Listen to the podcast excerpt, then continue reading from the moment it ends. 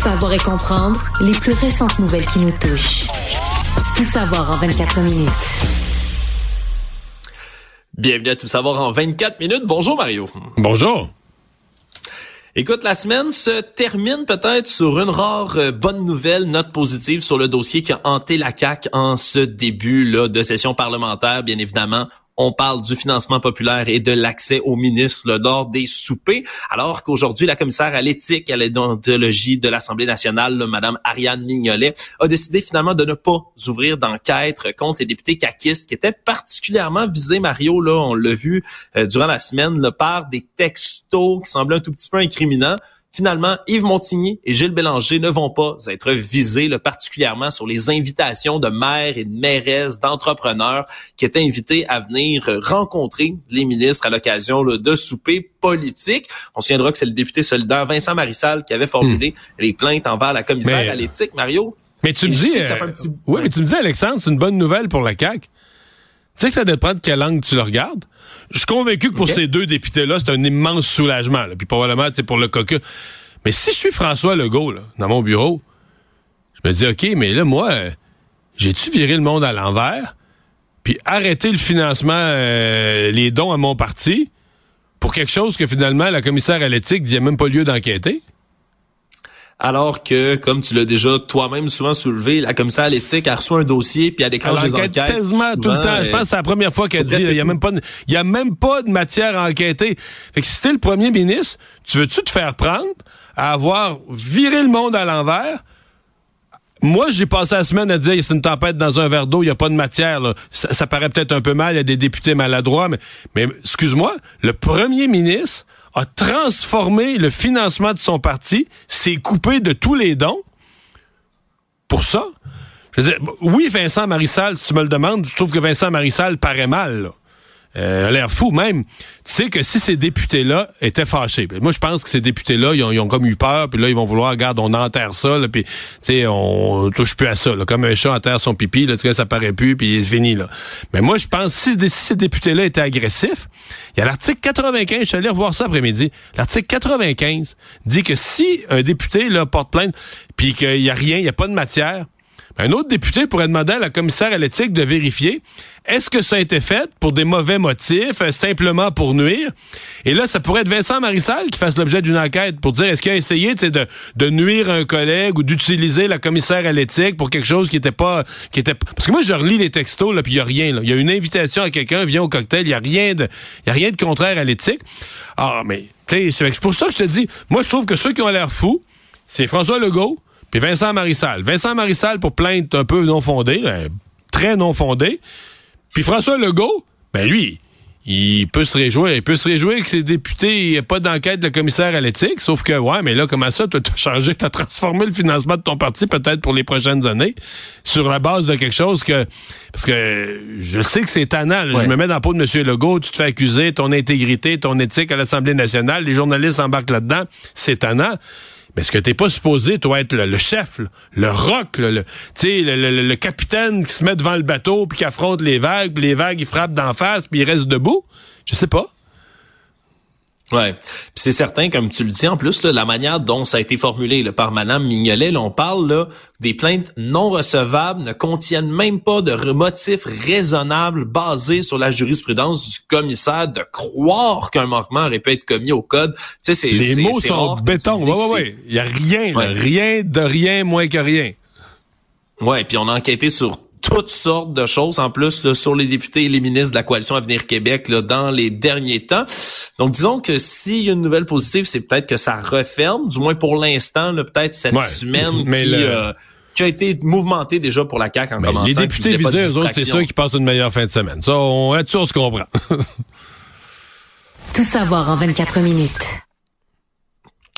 Corneliu, qui avait été euh, devant toutes sortes de déboires judiciaires, on se souviendra, ça a été mouvementé de retrouver l'ancien chanteur de Star Academy qui avait pris la poudre d'escampette lorsqu'on avait tenté de l'arrêter. Eh bien, aujourd'hui, il a finalement plaidé coupable d'avoir drogué, entre autres, deux personnes, dont son ex, qui est désormais identifié, qui a fait une sortie publique aujourd'hui sur les réseaux sociaux. C'est la chanteuse Maggie Lagacé.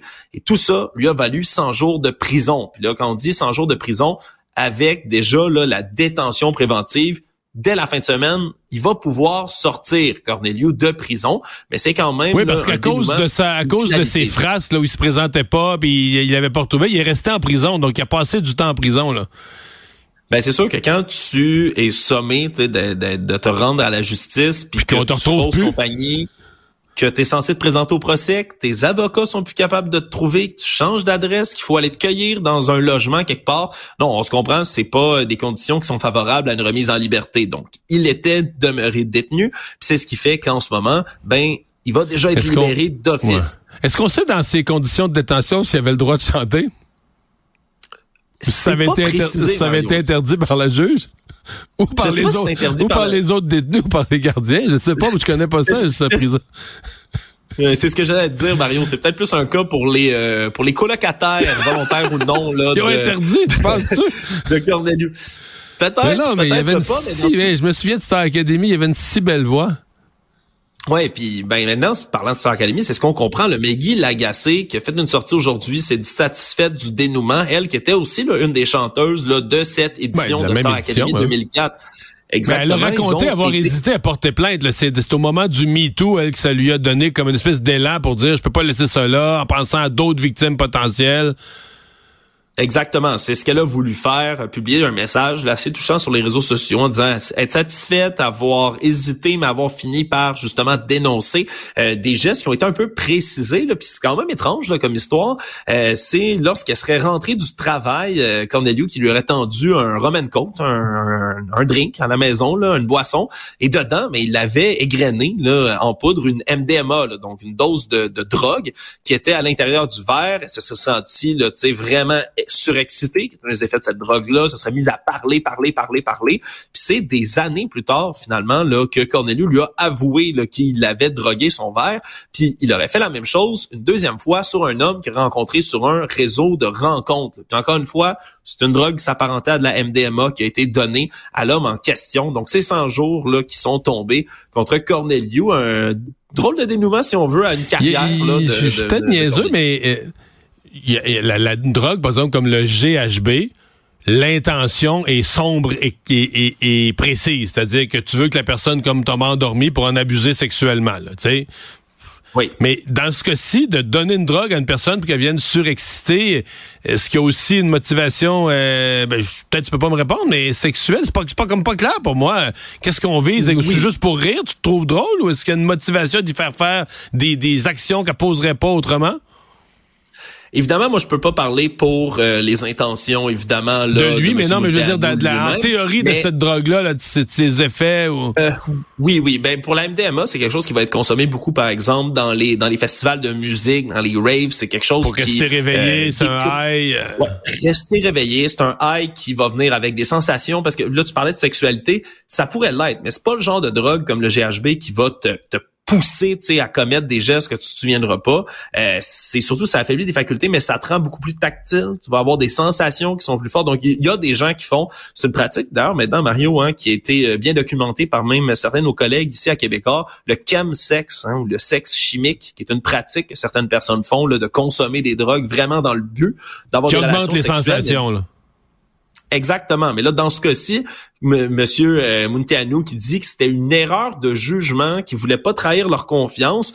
Mais quelle erreur de jugement, effectivement. Là, je veux dire, euh, hmm. c'est une chose de consommer des drogues récréatives quand tu es consentant, puis quand l'autre l'est aussi. C'est une autre chose de tu reviens de la job, ton copain te fait une boisson puis tu l'avales puis c'est de la drogue dedans c'est évidemment c'est un drôle de dossier là qui euh, qui a une conclusion puis heureusement dans ce cas-ci ben semble-t-il que les victimes qui sont dans le dossier là ben sont satisfaits et satisfaites là du jugement.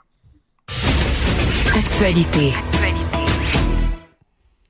Ça faisait déjà un petit bout que ça avait été demandé du côté de l'Ordre des infirmières et infirmiers du Québec de venir assouplir l'examen qui a lieu en mars. Donc, c'est très bientôt l'examen professionnel. parce qu'on se souviendra, euh, on avait un taux de réussite là, très, très bas. Par exemple, septembre 2022, là, on parlait de 51,4% seulement des candidats là, qui réussissaient l'examen lorsqu'ils parvenaient une première fois. Et ensuite, ça montait, mais lentement, mais sûrement, pour des gens qui venaient prendre l'examen une, deux, trois, quatre fois parfois pour être capable d'accéder. Et là, mais on fait volte-face de ce côté-là. Ça va être retiré. Puis en plus, en plus, on va faire volte-face sur le projet de rendre obligatoire le baccalauréat en sciences infirmières pour entrer dans la profession, ce qui fait en sorte ben, qu'on risque d'y avoir une affluence plus grande de nouveaux candidats et candidates à la profession infirmière. On s'entend qu'en pénurie de main-d'œuvre, c'était le choix logique à faire, Mario. Ouais. Moi, dans cette affaire-là, euh, tu sais, à plusieurs reprises, j'ai pensé au ministre Christian Dubé, là, tu qui était en recrutement pour ramener des retraités avec des primes en argent, toutes sortes de mesures pour éviter le temps supplémentaire obligatoire, pour avoir plus d'infirmières. Cherche des infirmières, cherche des infirmières. On a même des programmes pour aller en embaucher à l'international. Puis là, il arrive avec tes gens qui ont étudié dans nos collèges, nos universités, se présentent à l'examen. Puis là, on annonce au ministre, ah ouais, l'examen, il, est tout à l'envers. Puis là, finalement, il y en a aussi qui n'ont pas réussi. Tu sais, euh, des fois, comme, comme j'ai vécu la politique de l'intérieur, puis j'ai vu du monde dans leur bureau, j'imagine Christian Dubé qui se fait annoncer ça, ben là, euh, dans la cohorte, là, une à moitié qui pourront pas pratiquer, ils, ils peuvent pas avoir la... Il a dû te péter des plombs, mais pas possible. Puis lui, évidemment, il peut pas s'adresser directement parce que, pour que les gens comprennent, un ordre professionnel, c'est pas une affaire, c'est pas comme d'autres fonctionnaires que le ministre dit fais ci, fais ça, fais pas ci, fais pas ça. C'est un organisme avec une indépendance qui est là pour protéger le public. Fait que le ministre peut indirectement péter les plombs, s'assurer qu'il y a des messages qui vont se passer quelque part, que l'examen, il faut que quelqu'un s'en occupe de le changer, mais même temps, tu dis, ben voyons donc, moi, est-ce que je vis dans une société où tout à coup, un ordre a changé son examen? Puis là, ben, euh, j'aurais besoin d'infirmières de façon urgente, puis là, il passe plus l'examen. Et c'est un gros scandale, cette affaire-là, parce que là, l'ordre, ça a l'air à s'en sortir. Ils vont changer leur examen, mais quand on a su, là, que des centaines de, de, de, Québécoises, surtout des femmes plus que des hommes, et de Québécois, mais allaient passer l'examen de la Colombie-Britannique, l'examen du Nouveau-Brunswick. Même le Nouveau-Brunswick, il y a tellement de Québécois qui s'inscrivaient, qui ont fermé l'accès aux Québécois, il y en avait trop. Pourquoi? Parce que là, ils se disaient, ben, si tu passes l'examen d'une autre province, tu deviens, t'obtiens ton statut, ton droit de pratiquer, puis tu te fais transférer au Québec. Mais tu sais, c'est-tu ridicule? Tu dis, voyons, au Québec, on pourra, faut que les gens s'inscrivent à Colombie-Britannique. ils viennent, là, ils passent l'examen, puis là, ben, ils se font transférer, ils disent tout de suite à Colombie-Britannique, mais moi, je pratiquerai pas chez vous, je vais pratiquer au Québec. Puis là, la Colombie-Britannique transférait l'examen réussi, là, le, certificat d'examen réussi, puis là, ils pouvaient pratiquer au Québec. Je me dis, qu'est-ce que c'est ça, là? Tu sais, c'est ouais. pathétique. Ils veulent te faire ça peut-être pas de nulle part aussi, Mario, parce que suivant les résultats de septembre 2022, on a mis là comme semi-officiel, sous tutelle aussi là euh, lors des infirmières oui, puis il y a le, commissaire à, l'accès aux professions, parce qu'on a ça au Québec. J'avoue que c'est un poste qu'on n'avait pas souvent entendu parler, mais dans ce dossier-là, le, le, commissaire à l'accès aux professions est devenu une vedette parce qu'il a mis son pied à terre, il a étudié ça, il a étudié l'examen, il a blâmé l'ordre, donc il s'est passé des choses quand même. Là.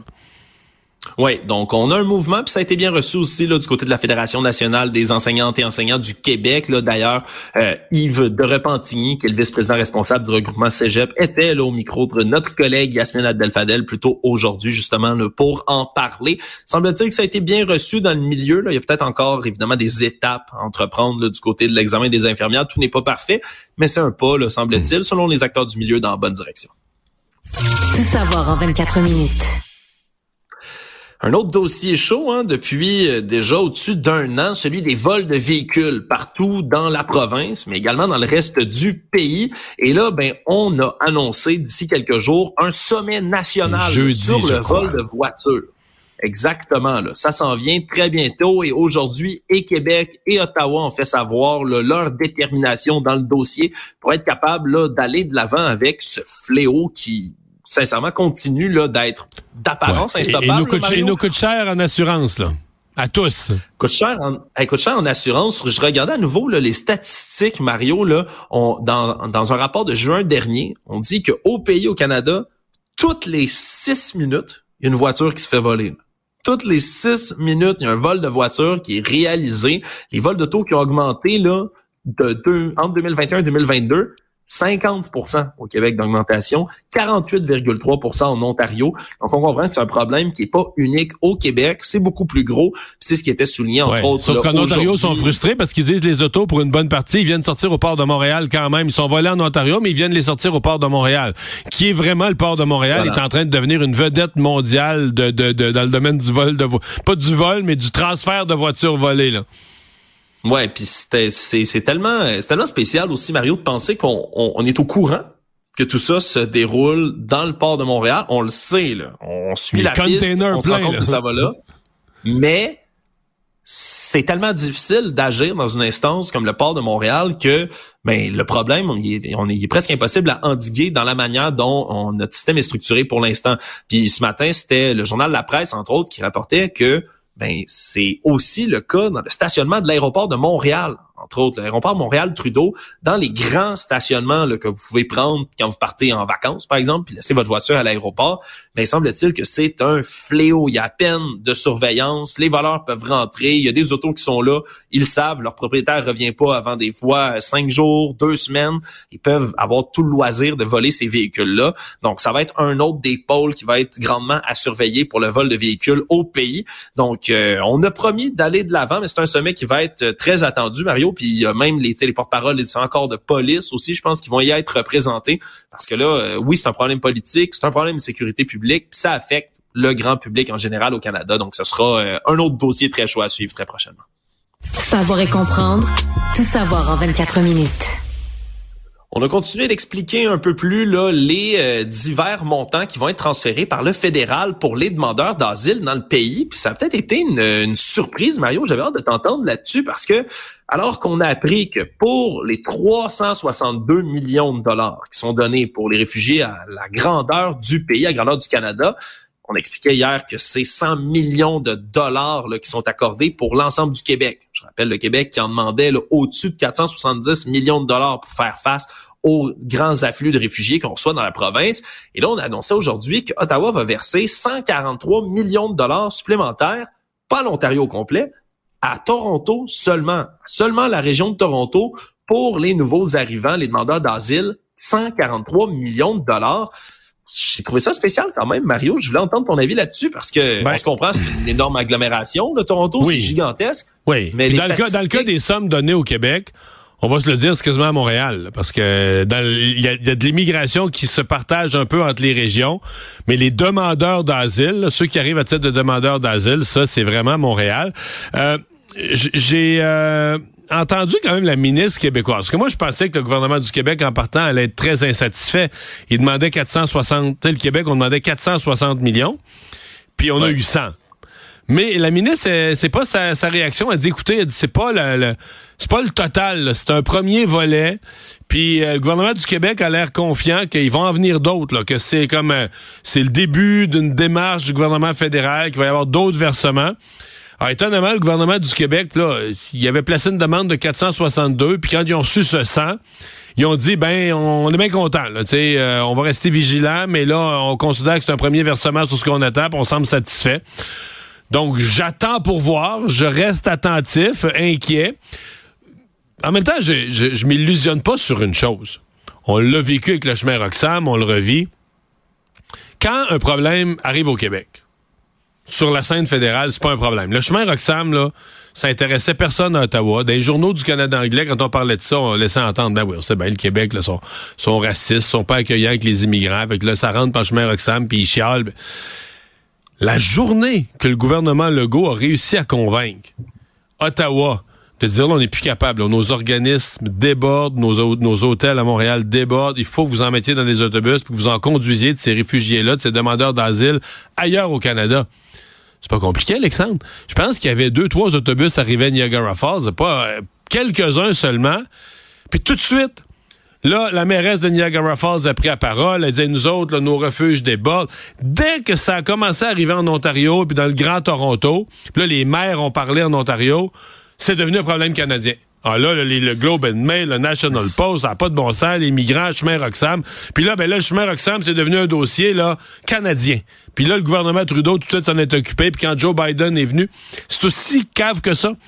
Quand un dossier n'est que québécois, c'est du chiolage de Québécois, puis on sait bien. De la minute, et là, c'est un peu pareil avec les migrants. Là, maintenant, ça touche Montréal, mais ça touche aussi Toronto. Donc là, c'est un vrai problème. C'est pas juste un problème québécois, c'est un vrai problème. Puis d'une certaine façon, ça nous aide, parce que là, s'il règle, mais là, il règle pour tout le monde, puis il règle pour le Québec aussi. Mais ce qu'il faut retenir, c'est si un problème n'est qu'au Québec, ben là, c'est pas, pas un vrai problème. C'est, les Québécois qui chialent, puis à la limite, sont intolérants, puis sont racistes, puis fouille-moi, et on, il n'y a pas une scène qui va venir. Donc là, on reçoit de l'argent, probablement parce qu'il y en a à Toronto, on a eu 100 millions au Québec. C'est ça qu'il faut comprendre. Économie. Du côté du gouvernement fédéral, aujourd'hui, le ministre de l'Industrie, François-Philippe Champagne, a déclaré que le Canada va signer une lettre d'intention. C'est pas tout de suite un contrat, mais c'est quand même une première étape vers tout ça avec le géant des puces intelligentes Nvidia, qui travaillait autrefois, là, ceux qui sont des fans de jeux vidéo, beaucoup sur des cartes graphiques, qui travaillaient beaucoup sur des jeux vidéo eux-mêmes, mais qui maintenant ont transitionné beaucoup pour les puces d'intelligence artificielle. mais, mais là, Alex, ben, tu sais que c'est devenu... Euh, aux États-Unis présentement, pour les gens, les gens qui s'intéressent à Wall Street, au Nasdaq, c'est la nouvelle vedette, là, devant Apple, ben devant tous, devant Meta, devant Facebook, devant Microsoft. C'est la nouvelle vedette, l'entreprise la plus en croissance de l'année 2023. Puis on, en fait, on sait plus où ça va s'arrêter parce qu'eux ont vraiment, dit-on, moi, j'ai là, en technologie, là, ça me dépasse largement, mais ils ont les puces top. Pour l'intelligence artificielle, la performance, c'est eux qui ont les puces top, top, top. Avec leurs ventes sont en croissance, ça se peut même pas, en fait, là. Ben, c'est débile, Mario. Autant, à un tel point que la course à l'innovation pour l'IA en ce moment, en bourse, la valorisation de l'entreprise Nvidia, c'est tu sais rendu à combien? On parle de plus de 1500 milliards de dollars de valorisation pour une entreprise comme celle-là, c'est quelque chose. Et là, ben, pour l'instant, c'est qu'NVIDIA là, veut s'implanter dans divers pays, entreprendre des contrats comme ça pour donner des puces aux grands moteurs d'intelligence artificielle, les pôles de l'intelligence artificielle dans le monde. Et c'était honnêtement flatteur quand même pour le Canada, puis particulièrement pour Montréal, alors qu'on a là, du côté de Monsieur Wang là, de cet organisme-là, le PDG Jensen Wang de NVIDIA, lui a expliqué que Montréal avec des chercheurs là, comme Monsieur Joshua Bengio, qu'on connaît très bien ici à Montréal, un éminent chercheur de par le monde en intelligence artificielle, ben on a un des endroits qui est favorisé pour être capable de faire de la recherche dans ce milieu-là. Il y a quand même d'autres pays qui sont intéressés par des contrats avec Nvidia. On parle du Japon, de la Corée du Sud, Singapour, Grande-Bretagne, France, Italie et j'en passe. Mais quand même, on dit que en hmm. ce moment, l'occasion pour le Canada est unique d'être capable d'avoir des investissements là-dedans. Puis on s'entend, Mario, là, c'est, le pôle économique et technologique du futur, l'intelligence artificielle. Donc, euh, tu me parles de cette nouvelle-là avec François-Philippe Champagne. Je veux dire, lui, c'est un ministre qui s'occupe de ses affaires pour rien qu'un peu. Euh, ce matin, je recevais le président de Nordvolt, puis, entre autres sujets, là, on parle de l'implantation de Nordvolt, qui racontait carrément l'histoire, qui avait déjà été mise par écrit, je pense, un peu dans la presse, mais là, c'est le président lui-même qui te le raconte. Il allait s'établir au Michigan. Là. Nordvolt avait trouvé son lieu, avait regardé les conditions d'implantation, allait s'établir au Michigan. Il avait regardé l'État de New York aussi, mais s'établissait aux États-Unis, probablement au Michigan. Au moment où François-Philippe Champagne a vu ça, a su ça, a entendu parler de ça, a appelé le président suédois, appelé en Europe le président de Nordvolt, et à minuit moins une leur a dit, hey, hey, hey les amis, investissez pas, vous voulez vous établir en Amérique du Nord, investissez pas sans avoir regardé le Canada, le Québec, euh, l'hydroélectricité, parce que lui, il connaissait leur plan d'affaires d'avoir la batterie la plus verte, puis il a dit aux autres, ils vont voir la valeur de ça, l'hydroélectricité. Mais tu sais, il y a des politiciens qui sont assis sur leur main, mais m'a dit, lui, il s'occupe de ses affaires, pas rien qu'un peu. Pas dire qu'il réussit tout ce qu'il entreprend, mais lui, il essaye, là. Ouais, puis il est bon dans plusieurs disciplines. Mario, ça avait été souligné aussi pour François-Philippe Champagne à quel point il était présent sur le terrain dans les élections aussi hein, pour les libéraux. Donc, euh, dans ces dossiers comme pour les élections puis en campagne, ben c'est un élément important de l'équipe libérale. Le monde. En terminant, Mario, ben, plusieurs nouvelles sportives qu'on aura l'occasion d'explorer plus tard à l'épisode avec Jean-François Barry, mais la plus grande, c'est bien évidemment le retour des équipes de la Ligue nationale de hockey, ou plutôt de leurs joueurs, aux Jeux olympiques. Hein? Donc, dès les prochains Jeux là, de 2026 et ceux de 2030, ça va être le retour des joueurs de hockey de la Ligue nationale. Parce que ceux qui ont suivi le hockey dans les derniers Jeux olympiques d'hiver, c'était pas euh, l'équipe A, ni l'équipe B, ni l'équipe C de, l'équipe Canada et des autres pays qui étaient là. On parlait vraiment ben, d'autres équipes reconstituées parce que ah les joueurs, les grosses pointures de la LNH ne pouvaient pas être là. Puis avec tout ça, ben, on a parlé d'un nouveau tournoi international qui pourrait se tenir Canada-États-Unis 2025. Boston et Montréal seraient dans la ligne de mire, mais pour l'instant, rien de confirmé, Mario. Résumer l'actualité en 24 minutes, c'est mission accomplie.